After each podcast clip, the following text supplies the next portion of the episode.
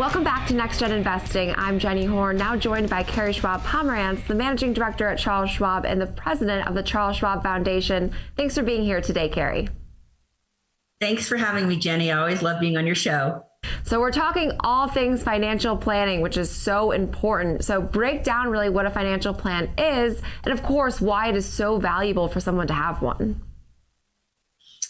So, imagine going on a road trip you know, an eight hour drive to somewhere that you've never been. You, you know, you need, you need directions. You need the GPS tool to get you there. And that's similar with your finances. We all have a destination that we're trying to get to with our finances. And so the financial plan does just that. Um, a lot of people um, are not engaged with their finances, unfortunately, according to a lot of studies. And yet, those people who actually plan are more likely to save 300% more than those who do not. And often people think that you need a lot of money um, or it sounds complicated or it's for somebody else, but we all need a financial plan. And I think that's the exact problem is I think there's a stigma that you have to be wealthy to have a financial plan, which is of course not the case. But when sort of thinking about building one out if you don't already have one, what goes into a financial plan? Well, first of all, no one size fits all when it comes to a financial plan because it needs to be tailored to your own unique situation. But the couple things that everybody does need is a savings and investment plan for their future, for their retirement. Now, other goals that will be in a financial plan will be buying a home, uh, you know, paying college education for your children, or even starting a new business.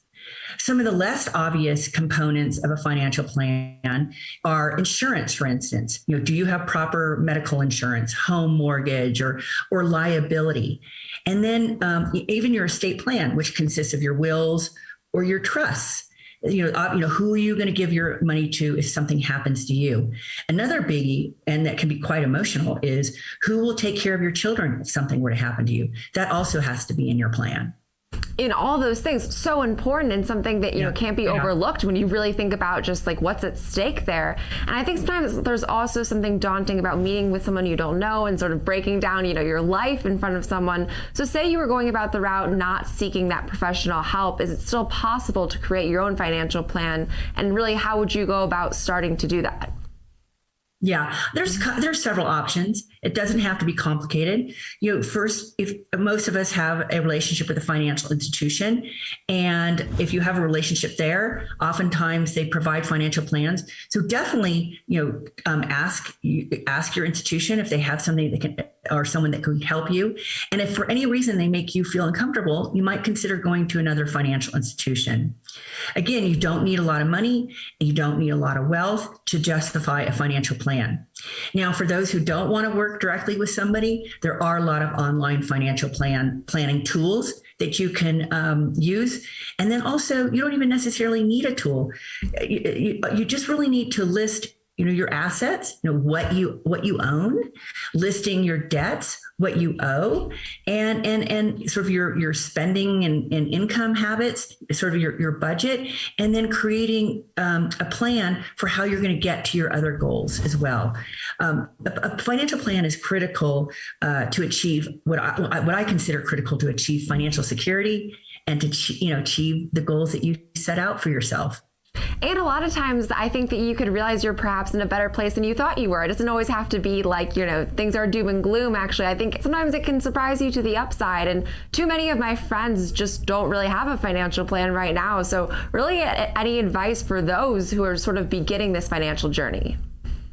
Well, again, you don't, you know, first of all, remember it's a roadmap mm-hmm. and it pays to have a financial plan as I mentioned, you're much more likely to save a lot more money because you're more mindful. Mm. Um, so, so, so encourage everybody to get a financial plan. I don't know how young you are. I don't care how young you are or, or how much money you have. And again, you could just do it yourself.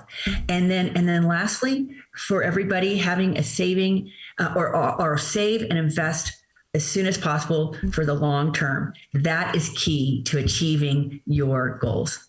I completely agree. And I think start as soon as you possibly can is something I would tell, you know, pretty much everyone I know. But always appreciate your insight, Carrie, and such an important conversation, sort of building out that roadmap, of course, for your financial future. Carrie Schwab Pomerantz, the managing director at Charles Schwab and the president of the Charles Schwab Foundation. Thank you so much for your time today.